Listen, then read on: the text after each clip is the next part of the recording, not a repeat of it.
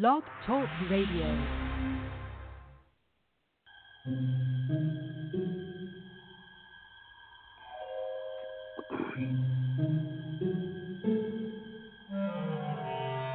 Archangels, ghosts, and Bigfoot. Oh my. It's just another night for Supernatural Girls. Real stories, real answers to life's biggest supernatural mysteries. And now for another exciting interview with paranormal experts from this world and others. Here's your host, paranormal researcher Patricia Baker, on the one, the only Supernatural Girls.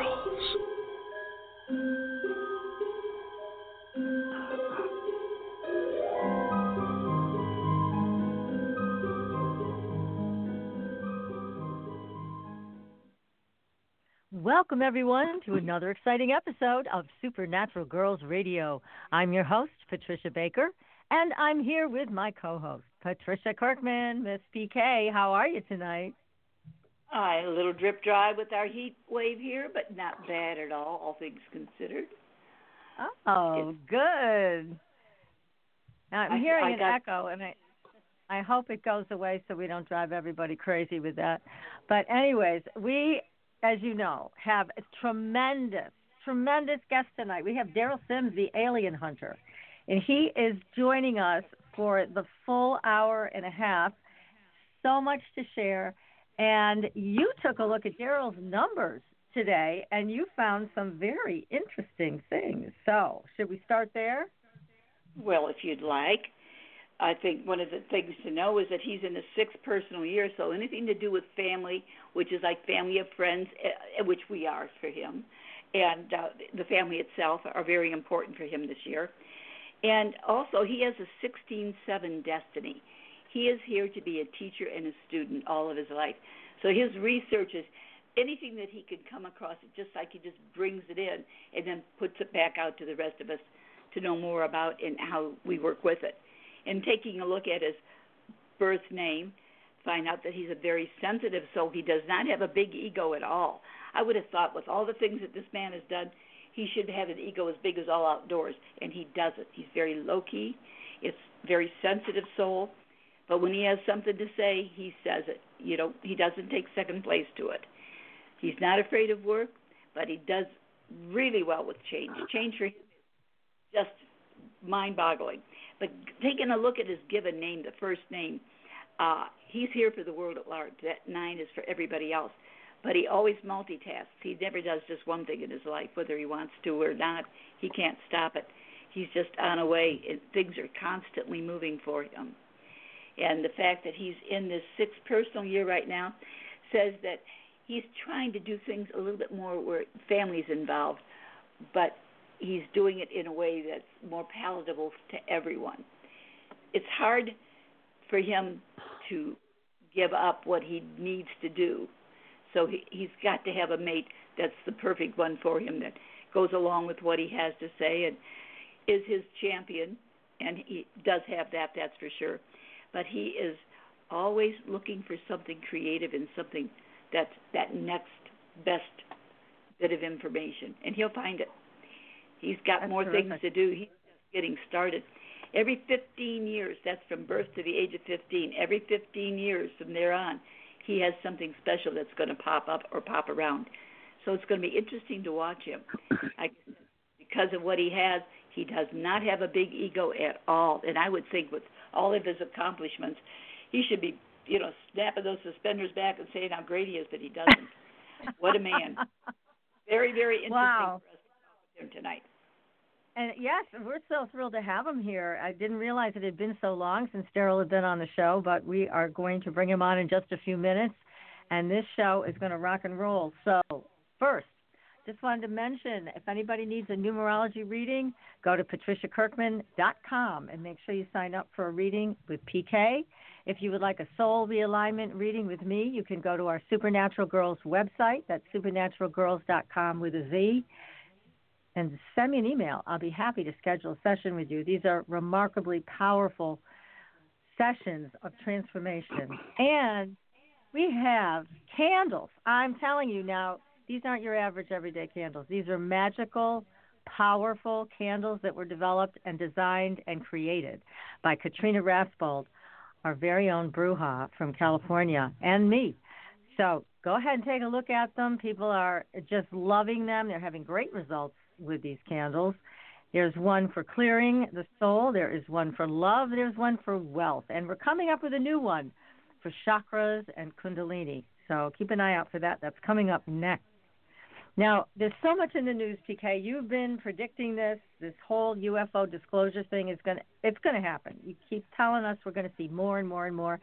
And you're right because we are seeing more and more and more. Now, just recently.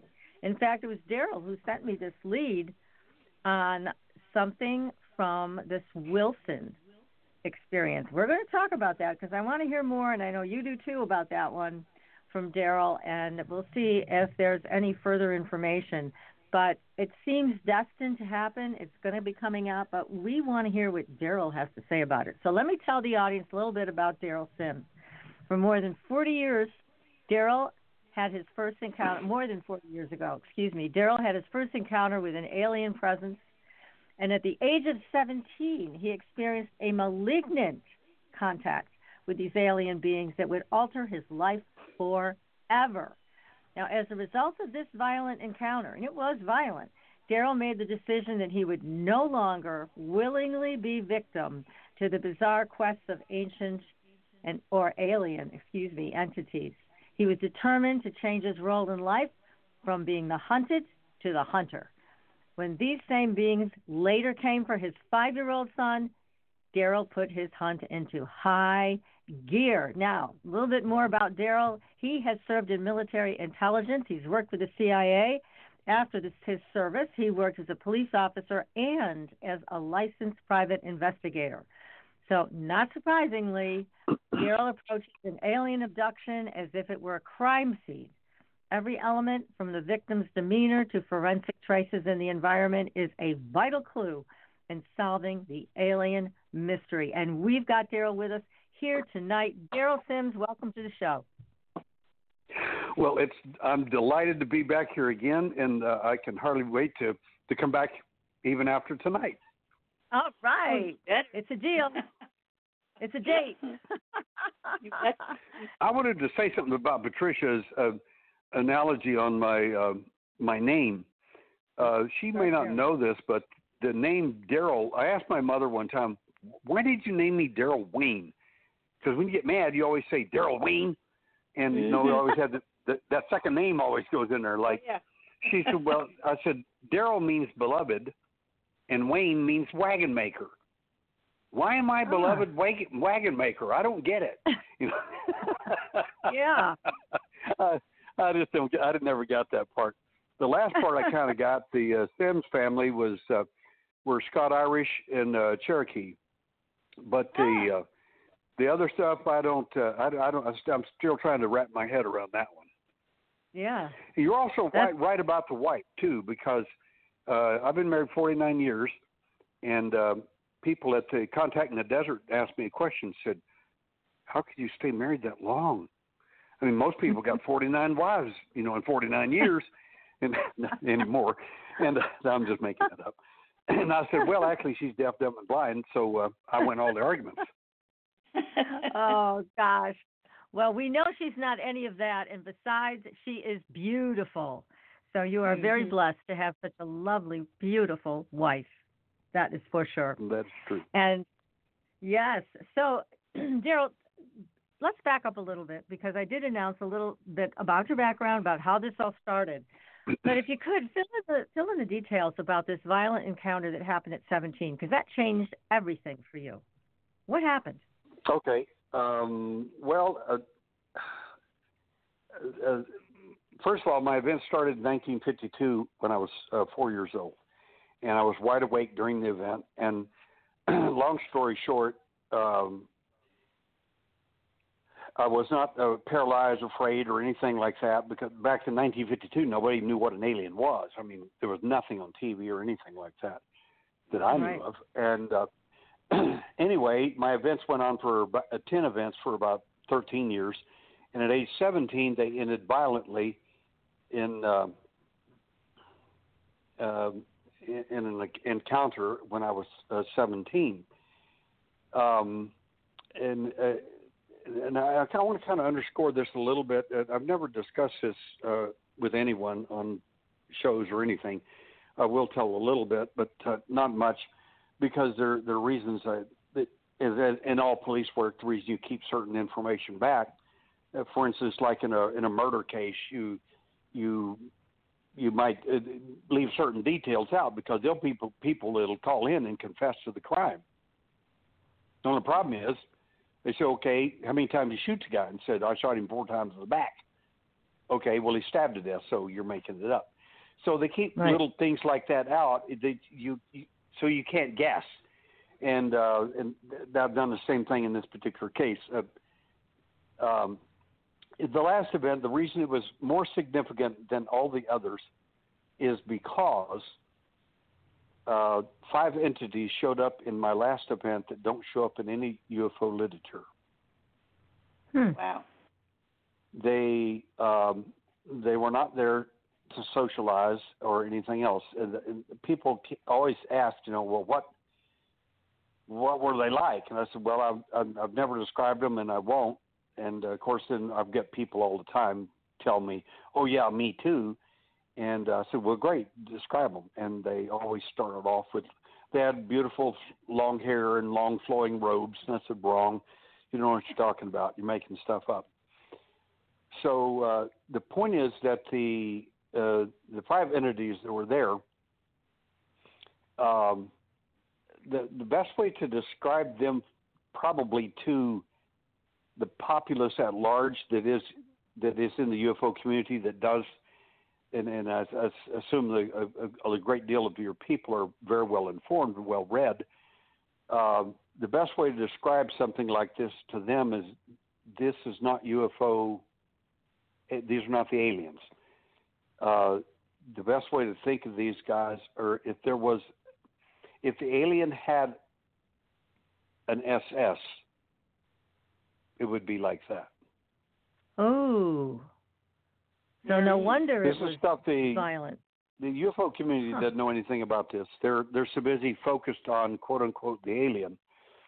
And I've done this for over 50 years, so I, I, I kind of have a I, I do have a bias and a slant toward uh, the phenomena, but I hope that it is not based on quote unquote my personal feelings and is is based on actual sound investigations for these 40 years. Uh, that's what I hope, anyway. Well, I have no doubt that you have that. Any other way? You're so detailed about everything. I can't see it be a, any imagination coming forth here in any way. Well, my uh, girlfriend, I, the the night that that happened, I, I of course questioned myself, and you have to in any of these events as to how real the event was. And uh, when I opened my eyes in the morning, uh, the the door had been kicked open, and we had the old style. Uh, uh, we had army barracks, is what it was when we remodeled it into a home. Uh, we're pretty poor in uh, Alamogordo, New Mexico, and uh, so my dad and I helped remodel that and so on. Uh, the point being that uh, my parents slept right next to me, next room, and they never heard a thing. And that door, the old style square lock that was on the door, the old military locks on the door, had been the door had been kicked so hard it broke the lock off, and part of it was fell on the floor. Oh wow! Uh, wow. Now, how in the world? How no one, everyone in the house should have woke up. I mean, my sister, brother, everybody should have woke up, but no one did and I did. I as soon as that door banged open, I I, I knew he, I I was horrified by what what was there. I'd never seen anything like it, nor have since. The point is that um, yes. Yeah, let me ask you a question because you know there is some talk and some some information coming out about the Nazi involvement with extraterrestrials in Antarctica, and it's I've always wondered about Project Paperclip and, and all of the Nazis that we brought over here, as scientists, and where they ended up and what they were actually doing. It wouldn't surprise me that they were involved with an extraterrestrial group or groups, and perhaps have been involved in creating something that is more violent and more aggressive like this. What do you think about that? Could that be happening? Well, uh, there's no question that uh, anyone who's read into the literature, especially the life history of the people that were taken in Project Paperclip, is a good example. Mm-hmm. Uh, these were scientists who were we absconded and brought them basically to the United States. Well, it's real simple. You want to you want to go to Nuremberg, face trial, or you want to work for us mm-hmm. and be an American citizen? Well, the answer is that right. yes, sir. Where did I sign? And they did. and that, that's exactly yeah. how it went on. These were no question Nazis, every one of them. Uh, some mm-hmm. of them less Nazi than others. Some of them were more scientists than Nazi. And I'm not. I'm, I I have no friendship with Nazism in any sense of the word. Uh, but by and large, if you're anybody in the German regime during that time and you didn't join the Nazi Party, you're probably going to be on the way to the camps pretty soon. Mm-hmm. I mean, that, right. they just they didn't. It, it's it's unfortunate, and uh, of course we can always sit back and say, well, you know, you know that's.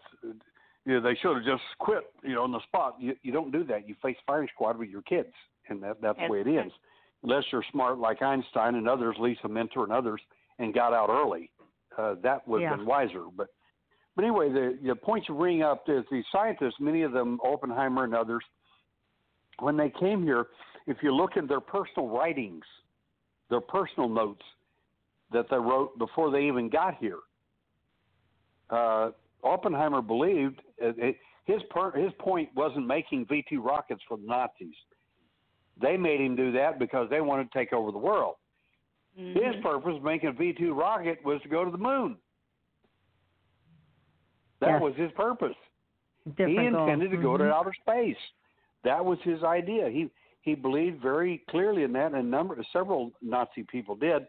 And of course, later, uh, uh, in my opinion, and this is strictly an opinion, it's not based on any fact. It's just opinion based on reading and things that I've done. I suspect that the Nazis were contacted by the alien, specifically the Nordic type alien. There are seven primary flavors of alien, and, and your audience should know. The little gray guy, and there, who's got an IQ of about 80, which is a moron. And then there's a no, that's very true. That's why they can't get your clothes on right. They make huge mistakes. They make huge no mistakes with people. It makes Yes. sense now. Then there's a doctor type that looks just like him, but he's taller. He's got an IQ about 140. He's really smart. Then you got a praying mantis type being is really intelligent, and you've got um, a reptile being. You've got a uh, a Bigfoot being, and you've got a um, uh, uh, the- the last the major one is the, of course the Nordic guy. the Nordic guy, it, all of these, in my opinion, are not aliens from another planet. It's just again, this is after 50 years of work. These are beings that have been made, hatched, cloned, or manufactured for the purpose of interaction with mankind.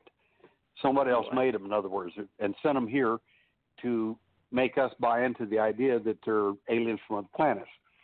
I mean, it doesn't take a genius to figure out if uh, an alien looks like a bug. That's kind of weird. If the bigger one, Yeah. smarter one, looks like a bug, that's weird too. If one of them looks like a reptile, where do you get reptile DNA? Probably not on Jupiter. Where do you get Nordic DNA? Probably from Norway or someplace like that. Uh, probably not Neptune. Where would you get Bigfoot DNA? I mean, they did a DNA analysis on him this last year. You know what they found?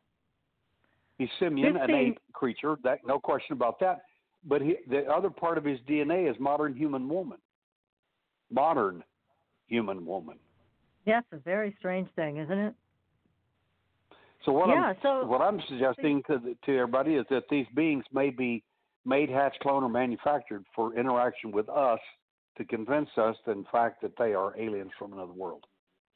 Okay. So you think there are aliens from another world mixed all into this bunch? That there there there may be, according to uh, Vedic literature, and I, I just got back from India not too long ago, did an implant surgery there. Uh, but the, according to Vedic literature, there are 200,000 races of aliens or people or beings or something out there in outer space. I don't know. I haven't met everybody out there.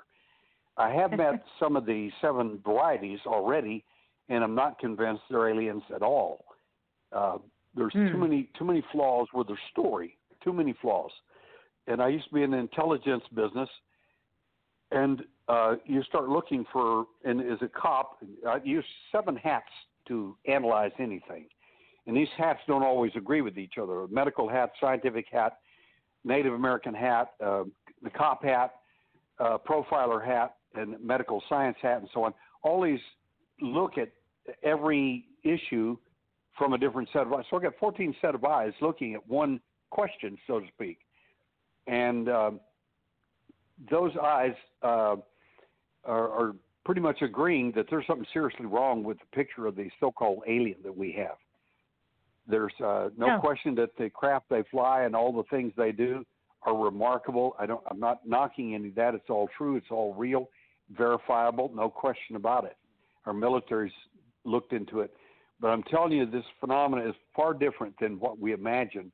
Uh, if you get one of our hats that I ha- that I have too, but we have to be careful of, and I ask that your audience uh, take this one off tonight for this meeting, and that's the UFO hat. The UFO hat's been fooled before. It's a lot of fun to wear. We love the subject, but it gets fooled pretty easily.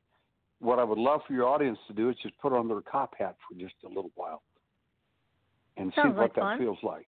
We It, can do it, that. it'll give you a different point of view, different point of view, and it's critical, very critical to things. Derrel, let me ask you a question. You know Travis Walton, right? I do. I know most everybody in the UFO community. Yeah, and and we we know him only because he was interviewed on the show here. And now his story sounds very much like these beings were from another world. What's your take on that? Again, I'm not the expert well, you are. um, I, I, always, always, uh, when it comes to people's stories, I, I never um, uh, interfere with their their narrative because that's their viewpoint and that's okay.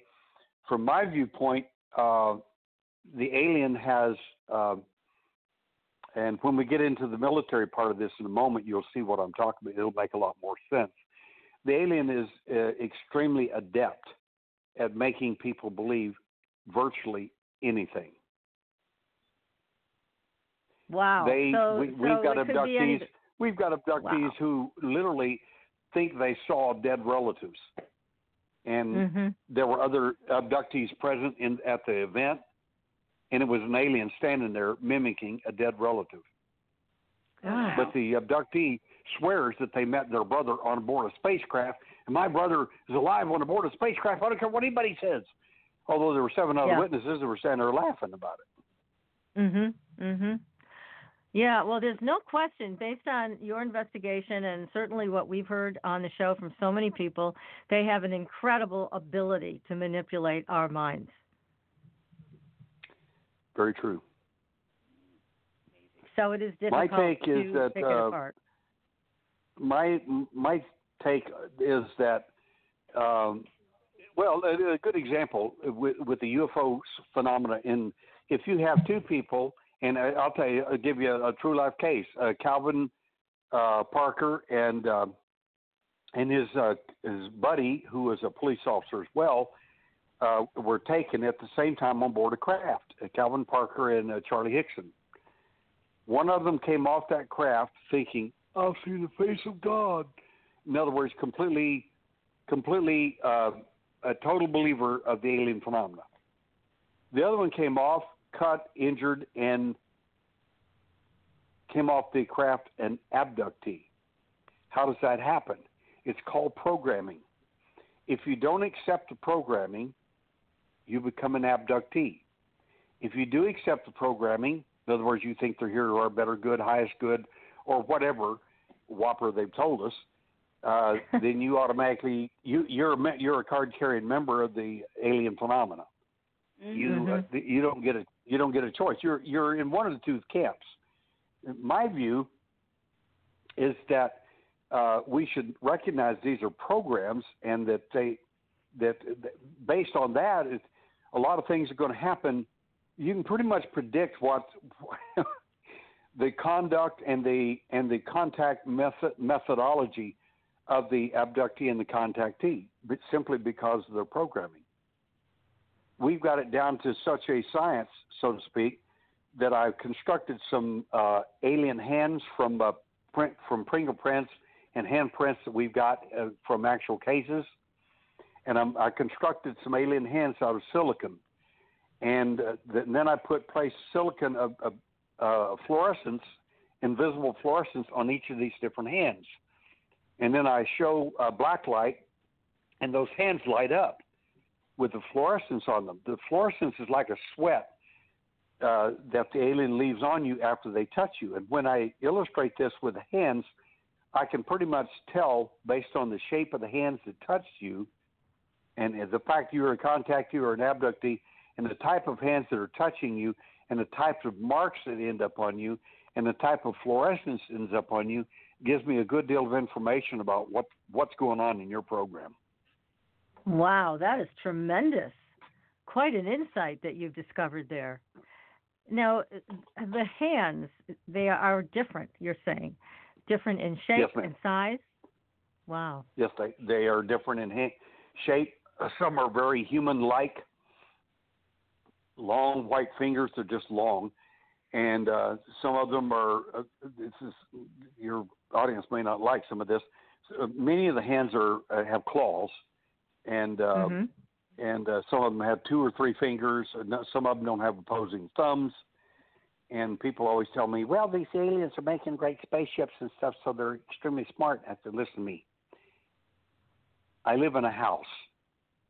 I assure you, I did. I could flip that switch, and I have never invented electricity.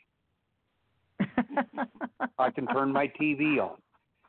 I have never invented a TV. If There you I go. brought a, if I brought a, a, a, a if we unthought out a caveman, and I brought him into my house, the very first thing he'd do, and I would flip the light on, he'd say, "Oh, sun!" He'd point at the light. How did you get the sun in here? And whenever you want to have a lot of fun with this guy, and I I can convince him I'm an alien. All I got to do is turn on my TV and uh, plug in the VCR or DVD of 1 million BC, and he'll think it's a time machine because Exactly. he'll be seeing dinosaurs and all kinds of stuff. That's right. Well, this Now, you make a very How- valid point. how- it, it's not that he's stupid; it's he doesn't know. He's not informed. That's all. Mhm.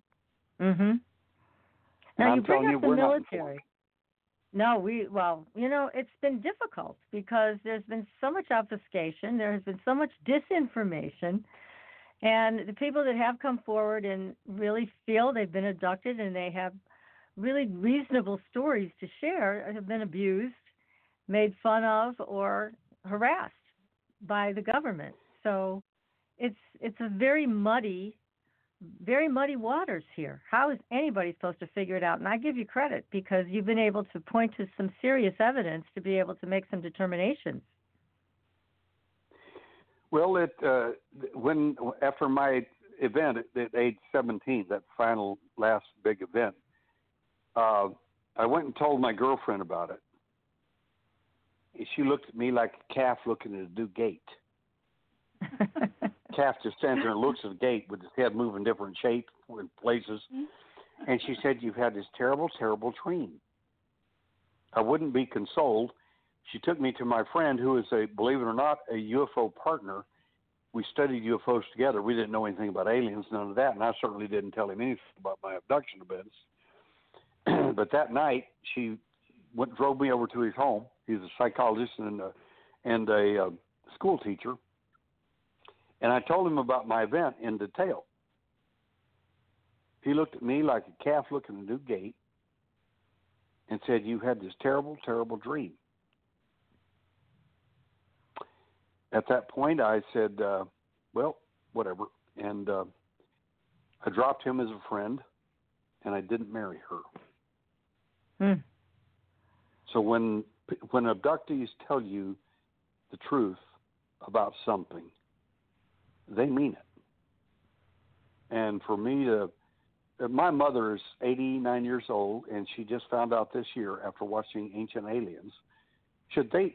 I knew you were an investigator, but they said you were one of these abductees. Well, that's just not true. I said, uh, actually, it is. Wow. Well, why did you never Okay, tell us? Mom. That's because of that boo rattly look on your face. I don't. I didn't want to Yeah. see that at age four. Yeah, yeah, that's for sure. Oh my goodness. Now, Derrel, you mentioned the military a few minutes ago. Should we go into that subject now? If you like, Yes, please. It's deep water, and I hope you've got your scuba equipment. We Oh, do. definite. We've got our oxygen tank. We're ready for the good. deep That's dive. good. Basically, uh, the- I think the way to introduce this is the the government has known about the UFO phenomena for at least uh, to say they learned about it in 1947 is not completely true. They knew about it in the 30s, Mhm. but they they got their big wake up call in 1947 when the Roswell ship crashed. And uh, and and I, I want to throw out something here. Um, I want to first of all, I'm going to say say the something I shouldn't have to say, but the, the fact is the government doesn't know anything. The government is so big it doesn't have a clue. One hand doesn't know what the other's doing. So when we say the government is in on it, that's not a true statement. What we have to say is that certain certain areas of the intelligence community are aware and involved, and most of the government doesn't have a clue, and that is a fact. If you drive up to the front gate of Langley uh, base for the Central Intelligence Agency and say, "Hey, I want you to tell me all about the aliens," they'll tell you to turn your car around and leave the area immediately because they think you're nuts because they don't have a clue what you're talking about. They don't. They don't. They don't have any idea any more than you do. So the the ones who do know, who are aware of this, it's this is very deeply ingrained in in, e- even in limited areas of the intelligence community. The Office of Naval Investigations, the Defense Intelligence Agency, Central Intelligence Agency, and so on. They are they are aware of that, but most of the people in CIA are not. They're analysts and they do all kinds of things for the for for the company. Most of them are not in the UFO phenomena. Those who are, who do understand this stuff and so on, are very secretive and they go to great lengths to make sure that no one ever gets to inquire. And I'll go into that in, in a few moments. But the bottom line is that uh, the government, generally speaking, doesn't have a clue. They really don't. When President Clinton said, uh, when they asked him about uh, air, a spaceship in Area 51, he said, uh, "I have no idea." He he told half the truth. He does know some things, but not much. The real stuff about Area 51, he does not know, and I and I have got news for you. He's not entitled to know, and nor will he be informed. And the same thing is true of President Trump. Presidents are not told this information. The the first president to ever even begin to question it was a guy named Truman, and he started to find out information about Area 51 before they knew, before it was called Area 51. And when he started finding out some pretty weird stuff going on out there, uh, needless to say, he called the, all the big people and said, "Hey, I want to know all about this." And they told him, "It's none of your business, sir, and uh, just keep your nose out of it." And he did something I thought was appropriate. He said, uh, in the most unkind terms, "You'll either tell me, or I'll send the troops out to come down there and take it over and find out myself." Oh, At that point, him. he got a briefing. He got a briefing. Well, the point is, most presidents, the presidents since then, have uh, since since that president's out, no other president's been briefed. They haven't, and they won't be. That's how secretive this stuff is. In fact, it is so secretive. It's the the. Look, I have a top secret clearance, and in some of these meetings for this type of intelligentsia, for the alien Mhm. and the alien phenomena. I'm not qualified to be the janitor, Mhm. and that's My just the truth of it. These are these Wow. are special access programs that the United States government, I, and I, you can you can take this to the bank, funds these special access programs that they themselves, Congress, does not have the the authority, nor do they have the ability to find out where the money's even being spent or on what. So that's pretty deep and dark. I don't think it comes It's- much it's ugly. deeper or darker than that. It's very yeah. ugly. It's very ugly. The Now, problem are- with are- the the whole the problem is at some point we're uh, something's I think eventually will change, but uh, at this point uh, it's going to stay the way it is, and this the communique uh, a, a 14 page letter was leaked uh, a few days ago out to the public. And this letter is uh, underscores everything I'm saying, and um, it's very uh, very upsetting to a number of people. and the reason is because uh, the admiral who went in and to check on all this stuff, like the UFOs and the alien and the whole nine yards, when he started inquiring, uh, he found out that a lot of the military in the Pentagon didn't even know. And what was worse than that, he found out exactly who did know. And to his shock and amazement, now this is a, a, an, an admiral with uh, two or three stars. Oh, wow. he he found out that the the one one special access program one dealt with back engineering UFOs. And he wanted to know he called contacted them, said, I want to know all about this.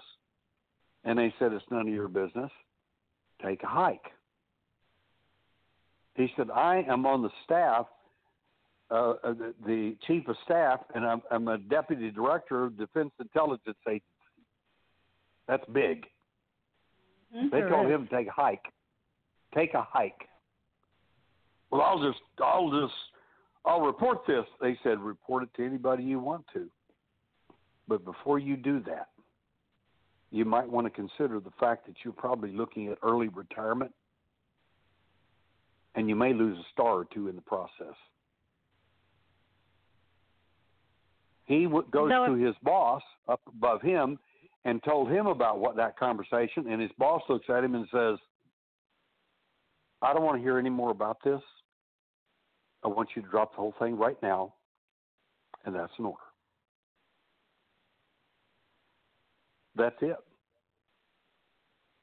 Oh. So who are you So going to tell? That's right. And if if someone like that doesn't have access to the truth of what's going on, then how about us uh, lay people out here?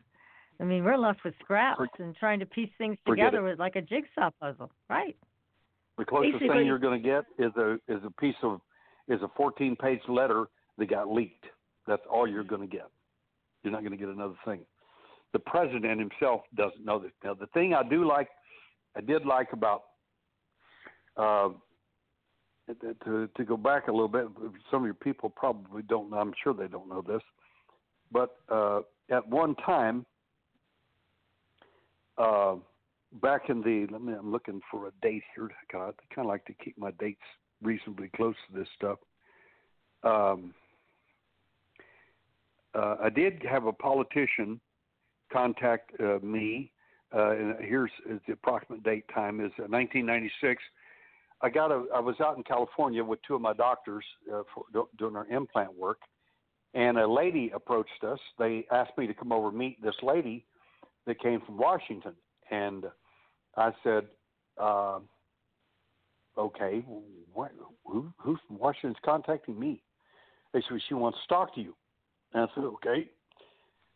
so I went over and she introduced herself, and uh, she just identified herself as Hillary Clinton's best friend, and she giggled when she said "best friend." And I said, "Okay." Um, what do I owe the honor of this visit? She said, well, uh, the Clintons are very impressed with your implant research and uh, would uh, like to look at your videos if you don't mind. Uh, so I gave her two videos, one on best evidence and one on the alien implant surgeries we did. And she took them, uh, and then she came back a few weeks later and uh, said they were very happy with. Uh, said your work is astounding, and because you have to understand, you say, well, the president knows everything. No, they don't. No, they don't. That's where everybody is completely wrong about this issue, and I'll explain that in a moment. But the Clintons are learning. They're learning about implants and things like that from from those videos. They didn't have a clue. They don't know what's going on. So um, the lady came back a few weeks later, and and uh, and I've, she's a very pretty lady, dark hair, and I I think I I think I've identified her uh, as uh, uh, Huma Abedin. I think oh that my was her God. best friend. That's what I, I think thought. it was her. I'm positive. I'm reasonably sure it was her. Very pretty lady, very very smart, very elegant, and all that. And uh, the second time she came back, she says, um, "Everybody's very, impressed." Blah blah blah blah, and uh, we'd like to know if you'd like some money for your research. And I said, uh, "Young lady, uh, I didn't vote for your guy, and I don't want any money for research. So well, we can fund it through the National the National Science Foundation, blah blah blah, etc. I said, when money comes down the pike like that, if there's ever an investigation and we ever find out that there's anything wrong, it's the little people who go to prison. hmm The big people get away. I'm a little guy. You're big people. I don't get to play where you're at. So I'm not interested, no. Good The for two doctors you, were Derrel. horrified because they, they wanted, they was offered several million dollars here, and these doctors were mortified. They're like, this is our chance to be big, famous people. I said, you may be infamous before it's over. No, not interested. yes, and look at where where we are today. Wow, Derrel, good for you. You did the right thing. Rats, I'm still broke. Just kidding. Hey, but you're not in jail. That's true. You are not in jail. Hey, look, we're going to take a very, very short commercial break. And we're going to come back and continue this very exciting conversation with our guest tonight, Derrel Sims, the alien hunter. So don't go anywhere. You are listening to Supernatural Girls Radio, and we will be right back.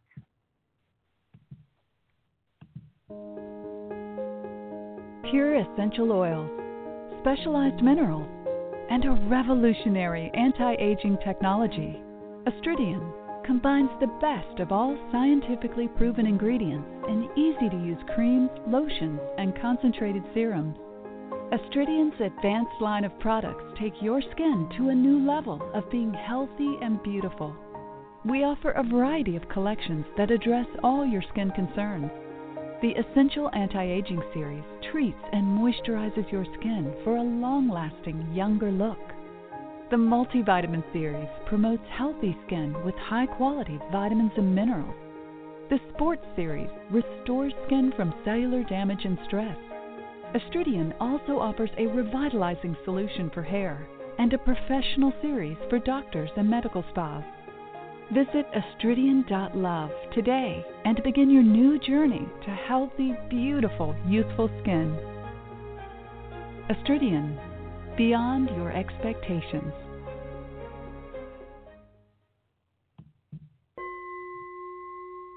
Are you ready for a new experience of freedom and powerful connection? Would you like a positive, effortless change in your life? Then come to CosmicFusion.com, where we offer the most advanced energy clearing and expansion techniques in the world, with a quantum vortex energy to activate your divine blueprint and life's purpose.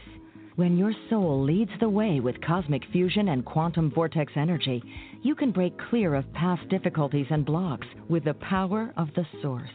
With cosmic fusion, the source energy does the work for you. It's easy and effortless. Listen to our free meditation right from our Cosmic Fusion website, the Cosmic Code Meditation. Sign up for one of our interactive webinars today. Come to Cosmic Fusion, www.kosmicfusion.com to experience an effortless awakening and transformation. Are you ready for an upgrade? Are you ready for a new experience of living in the fifth dimensional magic and powerful connection? Then visit CosmicFusion.com today. CosmicFusion.com.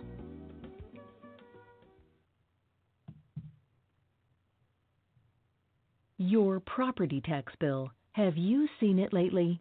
It's frightening. Your property taxes are going up while your home value is going down. It's time to fight back and win. For the real truth about the property tax system, get attorney Pat Quintilian's book, Are You Getting Screwed on Your Property Taxes? How to Find Out and How to Fix It. Attorney Quintilian answers all your questions and gives you the facts you need to fight a property tax bill that is spiraling out of control. You'll also read about what happens to property owners who don't check their property records only to find out too late they're taxed on square footage, fixtures, and even buildings that they don't own. Is this happening to you? Learn your rights. Buy attorney Pat Quintilian's book today. Are you getting screwed on your property taxes? How to find out and how to fix it. Available on Amazon.com. Welcome back, everyone, to Supernatural Girls Radio. I'm your host, Patricia Baker. I'm here with my co host, PK, and our amazing guest tonight, who we love so much. We're so glad to have him back, Derrel Sims, the alien hunter. Oh my gosh, Derrel, you know, we're just barely scratching the surface with you tonight. There you have so much to tell us and tell our audience about this entire topic. What about interdimensionals? Where do they fit in with all of this? that's, that's a very good point. Um, interdimensional entities, uh, I can't speak a great deal about because I, again, I haven't met everybody. Um, but the um, there are there basically only two views of who the alien is or or who they're connected to, and one of them comes from Sitchin's works uh, from the books that, uh, that Mr. Sitchin wrote years ago, and the other one is a uh, well they're they're almost side by side, but they're just different, just a different flavor. and, and to kind of put this in context, uh, when I say the alien, the ones we call aliens that we're seeing these in these events uh, are not necessarily the alien per se. Uh, and I, I, did say that somebody made, hatched, cloned, or made or manufactured them. I say that for two reasons. Number one is because when I was four years old, I noticed the entity when he came in the room. When he turned around and looked at me, he didn't have any clothing on, and I could see him pretty clearly because there was a little bit of light in the room. And I'd noticed that he didn't have, a, as four year old children would say, he didn't have a TT. He didn't have a belly button. Well, if you don't have genitalia, you don't procreate. If you don't have a belly button, you weren't born. You didn't get here the way we did. You were hatched, mm-hmm. cloned, made, or manufactured. That makes sense. So that brings us a big question: Who did that? And that yeah, that who? brings me that brings me to the the interdimensional issue. Uh, the, there is a, a, narrative by Sitchin where uh, I, when he was still alive, I I was reading one of his books and I noticed that he either couldn't, which didn't make any sense to me because he's an uh, he's a Sumerian scholar and Hebrew scholar, so therefore he should be able to translate Hebrew cor- correctly. And I noticed he made it. He used a statement. He said that they, the gods who came down from the heavens. Uh, that's not what it says in Hebrew. It didn't say that at all. And I kept wondering why is he either he's not informed, which is obviously not true, or he's not telling the truth. And if so, why is that? Why is he doing that? Is it to sell books or what? So I contacted a friend of mine who is a a, a real Sumerian scholar, an Ugaritic and an ancient Hebrew scholar as well. And I said, why don't you and Sitchin go on Art Bell? I'll arrange it if uh, you two will do that, and we'll get a proctor who will be the judge of who's correct and who's right and who's wrong, and you both will agree to the proctor, and uh, we'll straighten this mess out. He said, certainly. And I called Sitchin's people, and they hit the fan said he'll never go on TV, radio, or anywhere and ever defend his position. And I said, well, it, it, whenever you don't testify, in most cases, yeah, because you're lying, you're not telling the truth. So I, I right then that my thoughts were c- confirmed. So I knew that he was not telling the truth about that statement in Hebrew. What it means in Hebrew is is real simple, and, and I think it means the same thing in other languages too. But in the, in the Hebrew language, it, it says basically they got kicked out. They were thrown out of heaven. Fallen angels. Then the the question they were fallen an, fallen angelics, and now think of it in terms of human terms. If you were a big shot and you got kicked out of the most lavish place you could imagine, kicked out, and you found that there was a certain place in the universe that the guy who owned the the big place that you're at, his favorite place, might you want to come down and uh, wreak havoc and you know cause a few problems? Well, they did. Sure. And that that's the reason for the giants that uh, showed up in the sixth chapter of Genesis and so on, and the, the causal flood of, of Noah and so on and so on and so on. My point simply is they are the ones, that, that, not they, all of them, a certain element of them, because it you got to understand there's a lot of them, and they made, hatched, cloned, manufactured the so-called alien presence as we know them. Now, let me qualify this for your audience. Does that mean there are no other aliens anywhere in the universe? I didn't say that. I don't know. I haven't been there. I certainly hope so. And if they are, I think they're going to be a lot nicer than some of the folks that treated me and my son very poorly, and some other people as well. Uh, the problem with the alien isn't isn't that they're it's not a good or evil issue with the alien. They're just doing their job. The same Nordic that treats some of our abductees so wonderfully tortured other of our abductees. They're just Ooh. doing their job. They just do what they're told. They'll mutilate your cattle. They'll mutilate you if they have to. It doesn't matter. They're only doing what they've been told to do By who? By whoever's above them in the fallen angelic realm. Hmm. This is fascinating, Derrel. You're really opening our eyes up to many other possibilities here, and it's a, it is challenging. You know, it's it's definitely not a black or white issue. It really isn't. It, it's it's it's very it's it's very complex. I would uh, like to make it as simple and easy as it can be, but that's like saying, you know, describe what's going on in the government with uh, with the alien phenomena. Most of the military doesn't know about it. And what's what's amazing, and I want to I want to comment about both presidents in this in this regard. I want to congratulate uh, uh, the Clintons for reaching out to me uh, and because I think it, I honestly think it's out of ignorance because they don't know. They they would like to know more about it, and you're not going to find it out by going down the chain of command. It, it's not going to happen. You're you're going to get answers uh, like this uh, like this admiral did. Uh, you want to lose your rank and you want early retirement, knock Yeah, right. it off. Right. And these were not military people telling him this. This was a private corporation. They told him Huh. that. I mean, I, I like to fell over. Um, anyway, the Clintons were reaching out, trying to do the right thing. John Podesta uh, had Hillary Clinton won. Uh, John Podesta was going to open up the alien phenomena. Well, I have news for you. John Podesta is not going to open up anything. Uh, I I applaud I applaud his his interest. I do. God bless him and all that.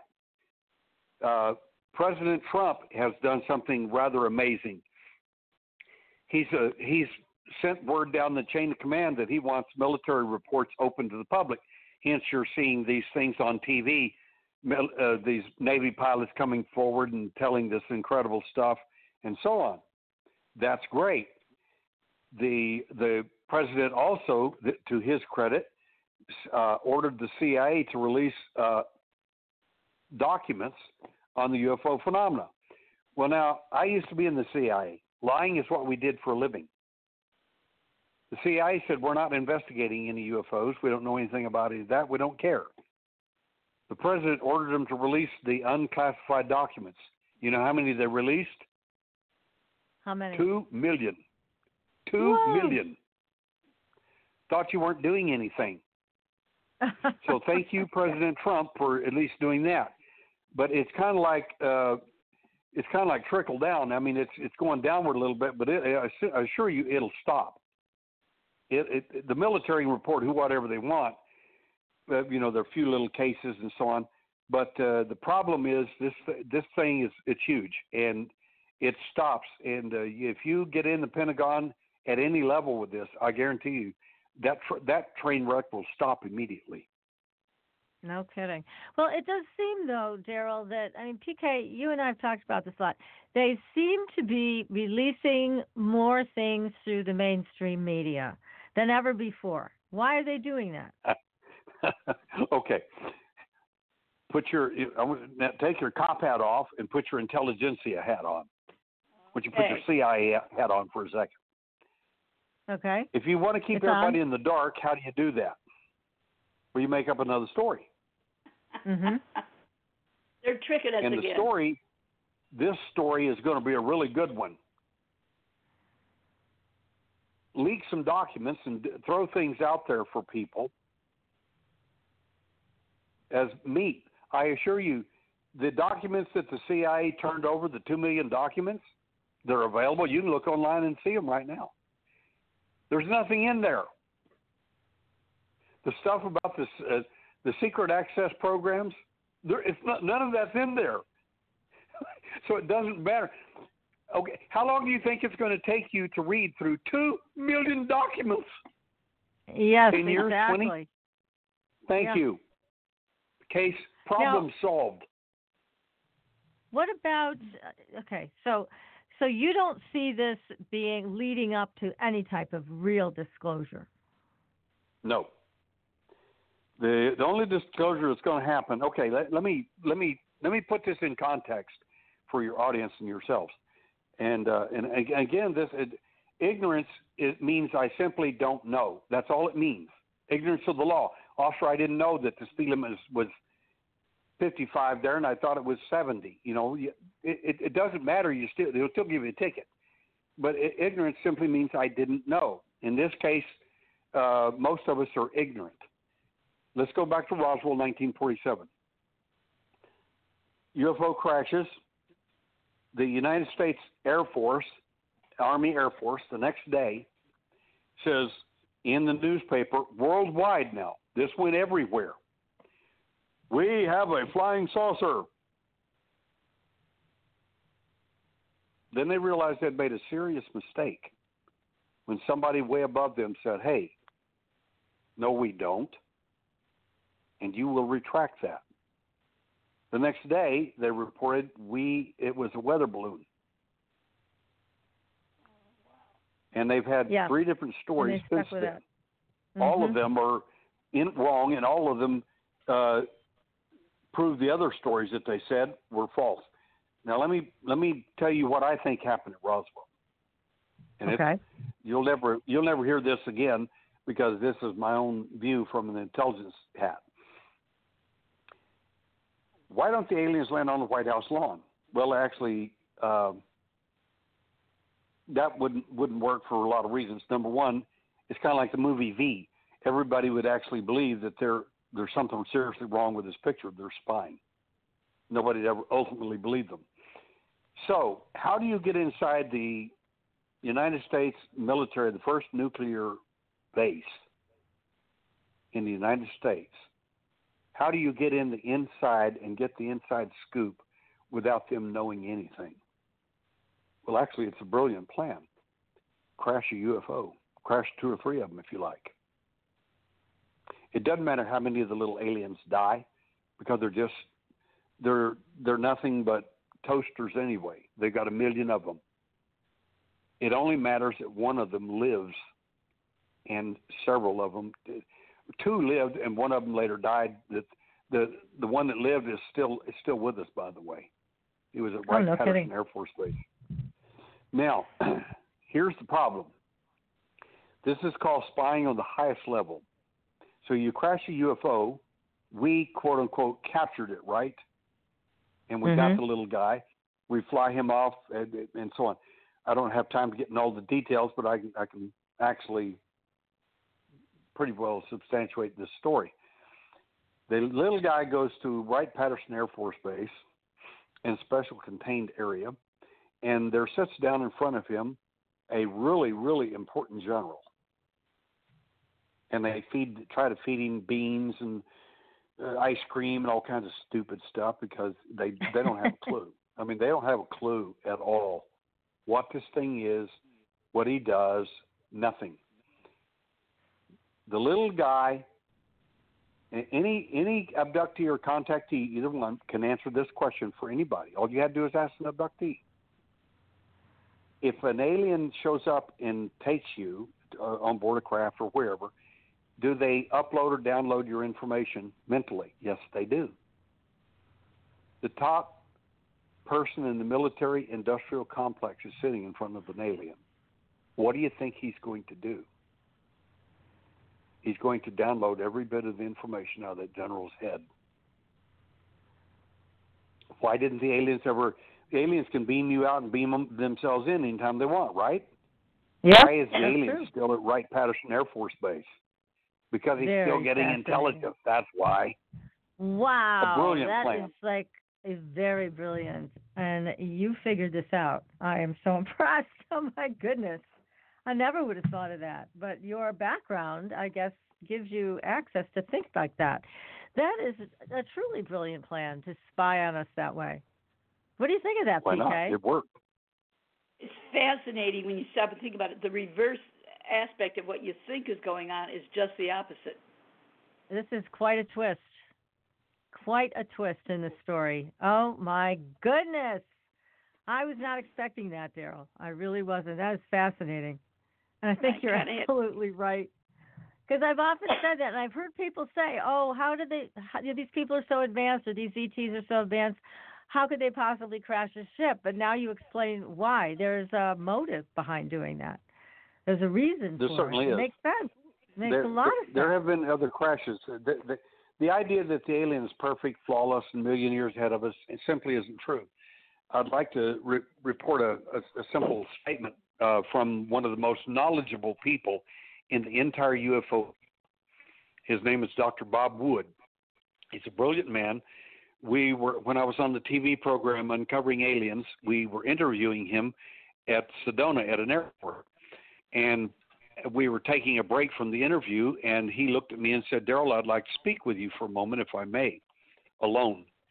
And I said, certainly. And he said, he asked several questions uh, about the CIA stuff and some things I could answer without violating any federal oaths or anything like that.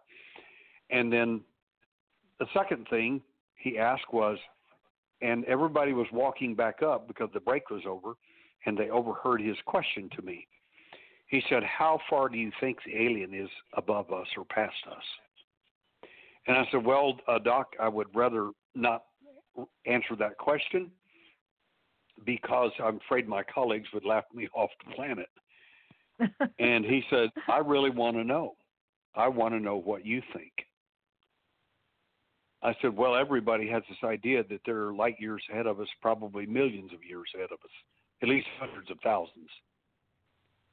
And of course, everybody's listening at this point, and I Mhm. mean everybody producers, directors, everybody, and my co co actors there on the reality show. And I said, The alien's no more than 15 to 50 years ahead of us. And they, everybody awful. there laughed so hard, with belly laughs, so hard they couldn't, yeah, just laughing to scorn. Everybody was Wow. laughing except for two people, me and Dr. Bob Wood. Oh, Dr. Bob Wood is standing there with his mouth open, and he says, "Oh my God, those are the exact figures that I came to years ago." Really? And you're he said, How in the world did you determine that?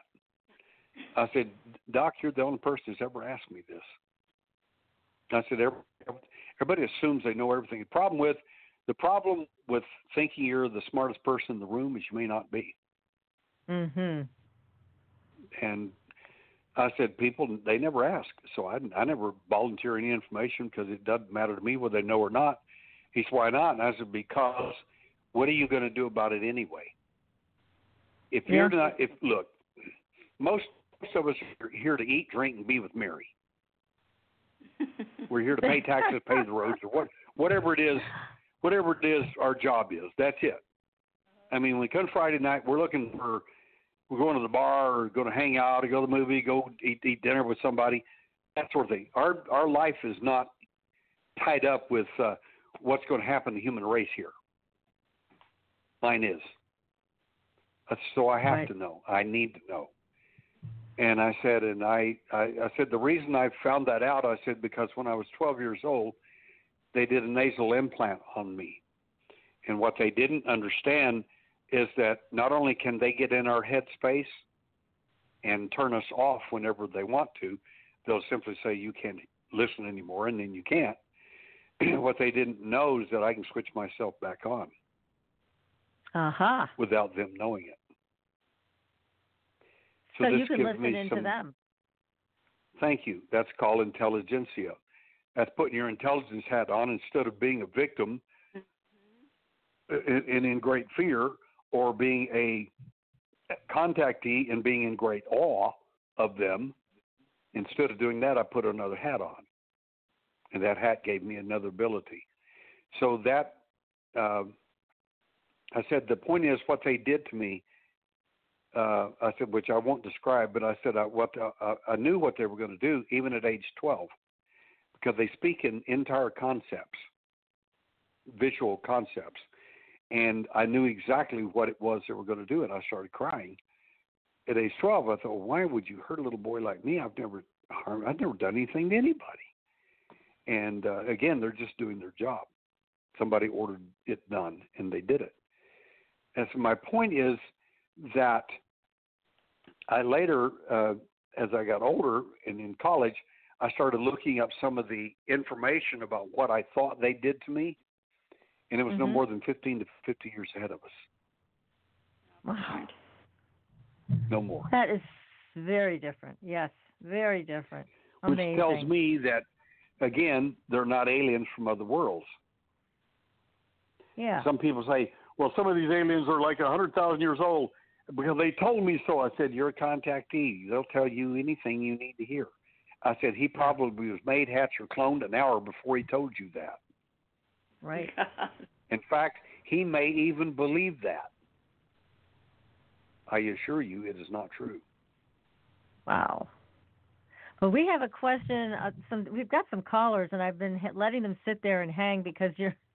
It's so fascinating to listen to you, Derrel. But I'm going to bring this this person on the air for a quick question, and we're going to go back to talking. I want to hear about the MIBs. So we're going to bring this person on the air. This is area code 804.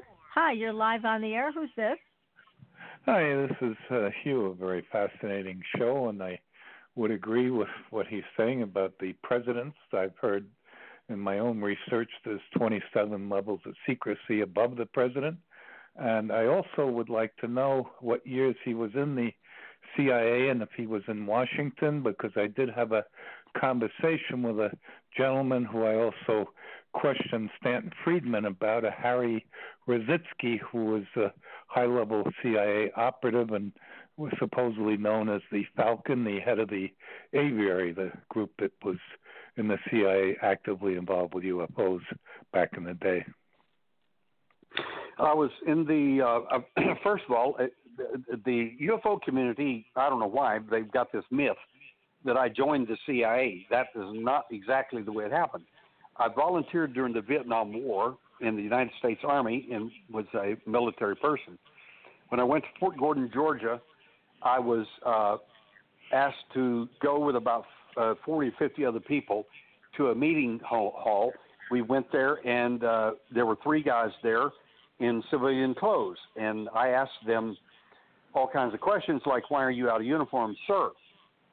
And they, I said, "You're CID, Criminal Investigation Division.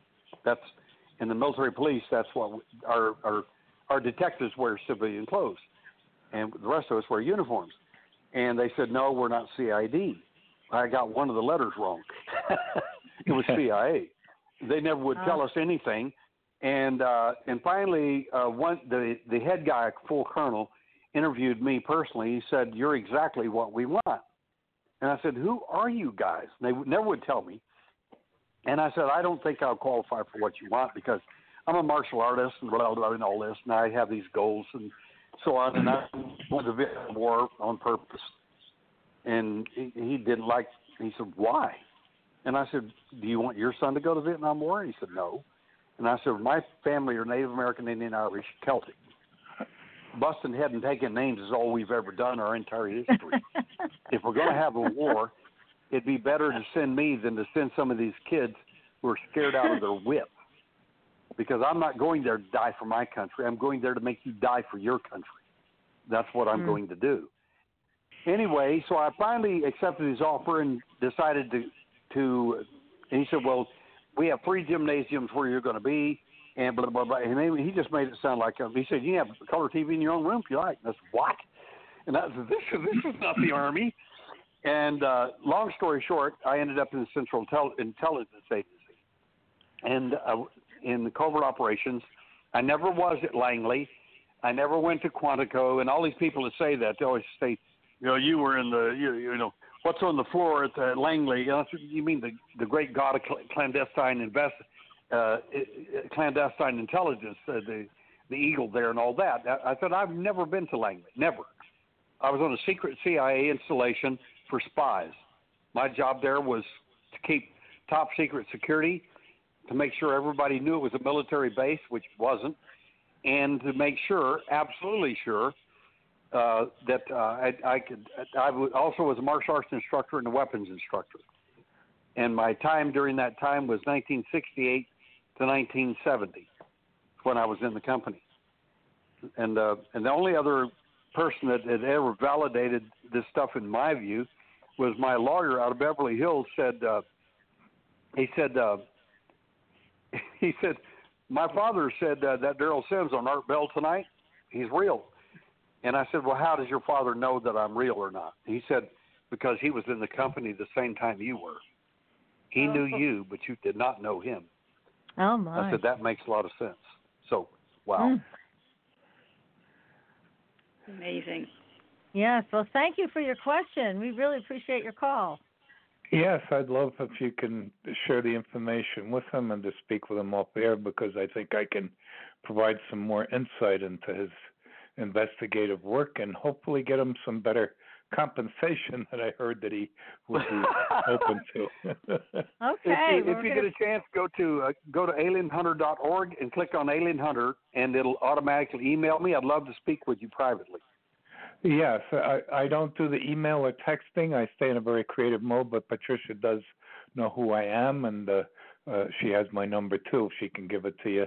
Uh, very so, good. Uh, and I, I just want to interject too. I do have a, a friend who was a special ops Green Beret in the Vietnam War who was uh, CIA behind the enemy lines, and uh, he was uh, at, at age 13 national martial arts champion. So I can tell you more about him too. Absolutely, that's Terrific. wonderful. Thank you, thank you for yeah, we'll that, and you thank you up. for your patriotism. Well, that's what it's all about. It's all when it comes down to it, we're all on a spiritual journey, and that's where I want to get into the multi dimensions with you, uh, Walter, and perhaps sure. we can come back together on an upcoming show. And thank you so much for bringing me on, Patricia and Patricia. yes, our pleasure. Nice to hear from you again. Take care. All right. And we have another caller, so let me bring this caller on, and then we're going to get back to the MIB question, Derrel. So this caller is okay. area code 203. Hi, you're live on the air. What's your name? Hi, it's Pat. Um, I'll try to be really quick. Hi, my head is completely shifted. I'm so thrilled. It's like you're opening up a new world to me, Derrel and I, I can't wrap my head around a lot of it. So I've already Googled you, and I'm going to follow you and learn as much as I can. I have two questions, if you don't mind. Quickly, I lived in New Mexico for three years. They, the license plate is Land of Enchantment, and people joke they call it Land of Entrapment. You either love it or you hate it. I had a terrible time there. Um, and I'm wondering why did all this happen in New Mexico? I I met people um, people that would never, ever, ever believe anything like this confided into me that their cattle were, you know, mutilated and on and on and on. Was New yes. Mexico, was there a particular reason for New Mexico? Because to me, it was the most bizarre state in the United States. Yeah, I agree. I lived in Alamogordo for 13 years outside Holloman Air Force Base, Holloman Air Force Base.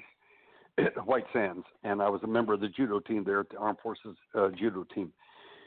Uh, so uh, the reason uh, Roswell was the Army Air Force Base. Of course, uh, before there was an Air Force, it was the Roswell Army Air Force. Okay. It was the first nuclear bomb wing in the world, okay. the whole world, located at Roswell.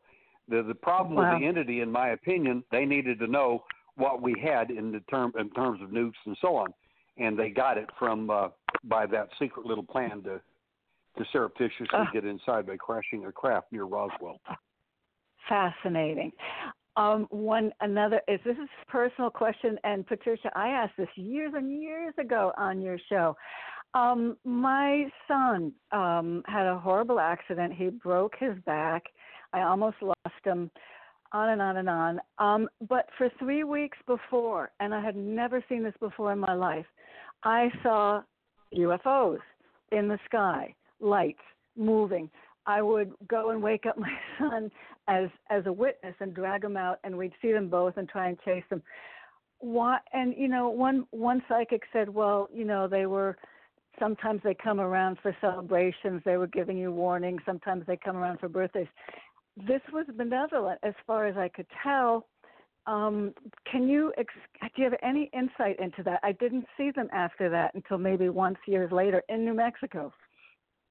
Sure, the uh, it is it is a it is it, in my view it is a mistake for people, and, and like I said, generally people fall in two categories in the UFO field: abductees, which I call the killer bees, and the honeybees, which are the contactees. A honeybee is a person who doesn't realize a funny little man in the white suit with the big black eyes is stealing their honey.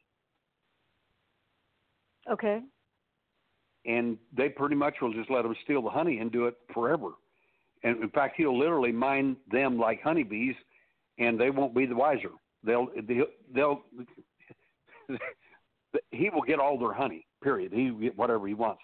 The abductee, on the other hand, is a person who thinks, "Wait a minute, you abducted me. You abducted my kids. You did you did this stuff.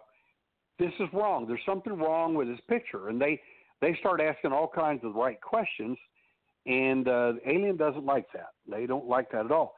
So I I, I, I liken the ab- abductees to killer bees. A killer bee, in my opinion, is a person who um, the best way to describe them is uh, a honeybee. If they sting you one time, does that make sense? If they yep. sting you one time, they'll die. Uh, mm-hmm. A honey, a, a killer bee, on the other hand, can sting you multiple times, and uh, basically, you'll never steal their honey twice. You won't. You may try it once, but you won't ever do it again.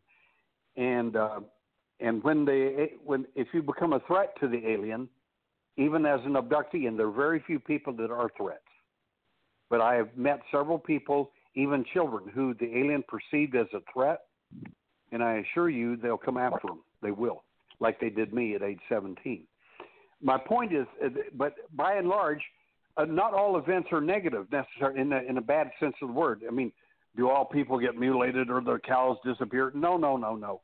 Uh, a number of these events are are benign, so to speak. They're of a contactee level, so to speak.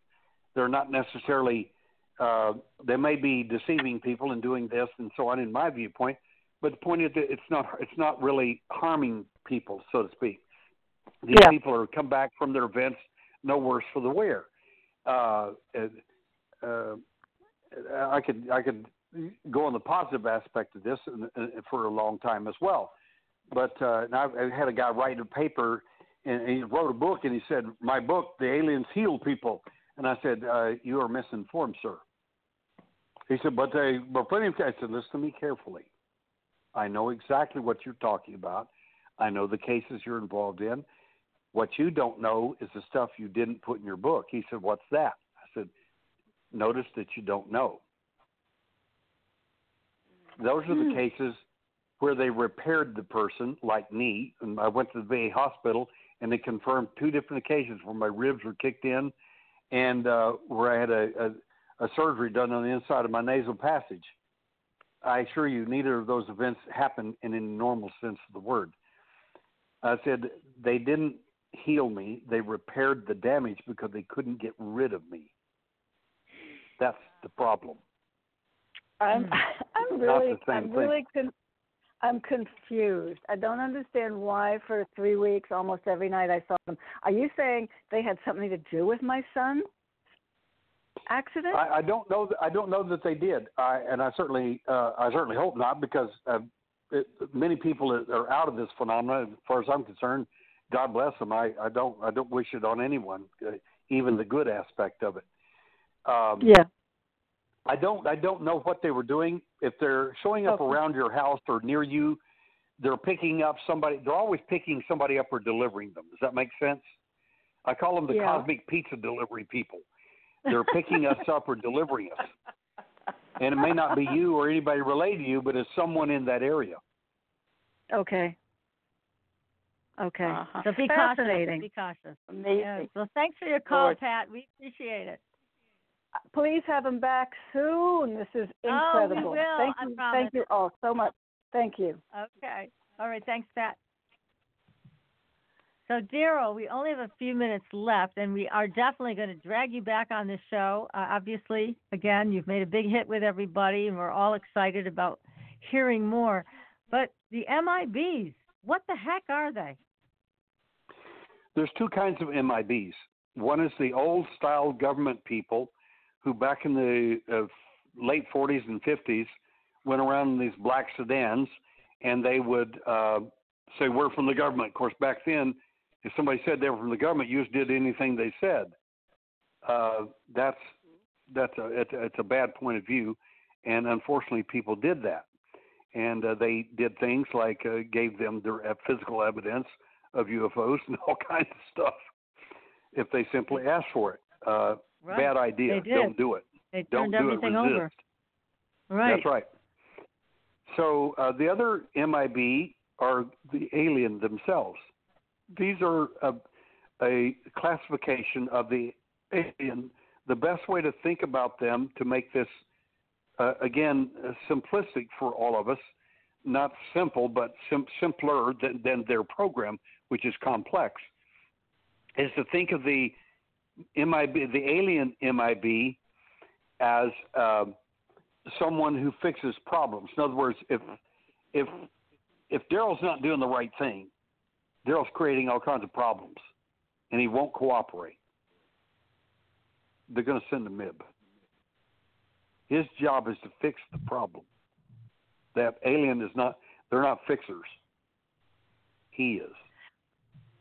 So Hmm. with And the he's there to solve though, your straighten you out. Why? d- So, but they're aliens. Is that why they look so pasty and they have no hair? Yes. And Yes. okay, so Yes. all right, so they're Yes. an alien construct. Is They'll wear they are. dark glasses, black hat, long coat, the whole 9 Mhm. yards. They do that on purpose. I've seen them. I've had these reports in Slovakia and other countries, and even the Slovakians, when they told me their, about their MIB case, they looked at me and said, "Mr. Sims, why did they dress in 1950s Car 54? Where are you? Uh, The fedora hat and the, Yeah. and a long coat. It doesn't. I said because they've got a. I said they have they have no absolutely no test for uh, taste for dress whatsoever. They're really out of out of time. So that Oh, they just we laughed about that. but uh, they're really stuck there, and uh, that's what they do. And but the I've located a government MIB program. One of them confronted one of my abductees and made a huge, huge mistake. He scared the abductee half to death by telling him basically all his history about UFOs and everything else. The government doesn't know anything. Want to bet? Somebody does. Mm. And the guy made a huge mistake and threatened him and said, under the following laws of the United States government, you can't tell anybody any of this. Well, that's a joke. And he left his card, and I have it. Oh, my, oh, my goodness! And I know, wow. I know where the off, I know where the office is at, and I know who works, oh. who works there. I know. I, it, it took me a long time. I, I tried to track these people down. I, as a PI, it was way above my head. It was way above my uh, intelligence level contacts. I went to uh, several people in, deep inside the government, and they had to go outside their office and go into the intelligence community and privately, word of mouth only, identified who these people are. And oh, every oh president had to had to sign off on their organization. Every Ooh. president. My now, God. you say, well, then the president does know. No, not, nece- not necessarily. The president signs a million documents. Every president does. They don't even know what they're signing. Signing yeah. uh, 350 uh, orders, your, uh, uh, uh Mr. President, and they do. They don't know who they are. It's a government agency. We're just going to continue right. that agency. But they don't a- actually inquire every one of these, and that's one of them. Obama signed oh off on God. it. Trump signed off on it. Clinton signed off. Everybody signs off on it. They don't know who they are, but I do. You okay. do. You know where they live. I sure do. Derrel, if if oh, somebody has an experience and they want to get a hold of you, what's the best way for them to do that? Go to alienhunter.org and click on Alien Hunter. The little button says Alien Hunter, and it'll email me immediately. And I answer all my emails. If for whatever reason I don't answer your email, it's because I didn't get it. Hit the button again. And when it, and then you'll find that I'll if I got your email, I'm going to answer. All right. That's well, to, that's that's good to know. Great to know. Yes, and let's see what else am I going to ask you about uh, contact. Oh, your books.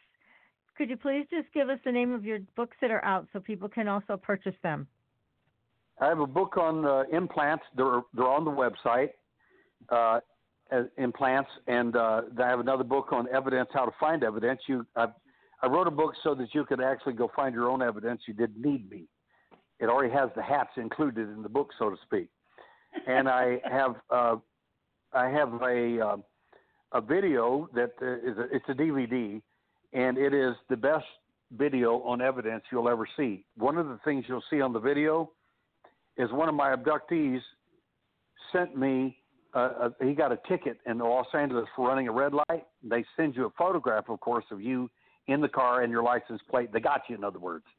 Right. Mm-hmm. The only problem is, I said he told me what was in the picture. I said, send me the original. If you send me a copy of it, I'll never talk to you again. He said, yes, sir. He sent me the original. I have the original. Guess what's in the back seat? Oh, you're kidding. An alien? An alien. Oh, my God. The Fabulous. guy. In the city of oh, Los Angeles. Thank you, Jesus, for that. Yeah. Thank you. We're just right. Oh, my gosh. Well, Derrel, unfortunately, we have to say goodnight right now, but we're going to bring you back on the show very shortly because, as you can see and hear, everybody's very excited to hear more from you. And again, thank you so much for coming on the show tonight. This has been great. Thank you so much. That's my pleasure, ladies. Thank you so much for oh, having me. Wonderful, Derrel. All right, everybody. Well, thanks for listening. We'll be back next week with another exciting show. We're going to talk about chakras. We're going to talk about healing with chakras.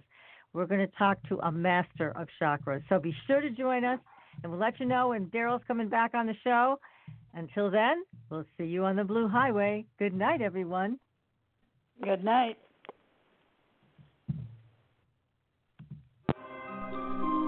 Thanks for listening. Tune in next week for another radio adventure with Supernatural.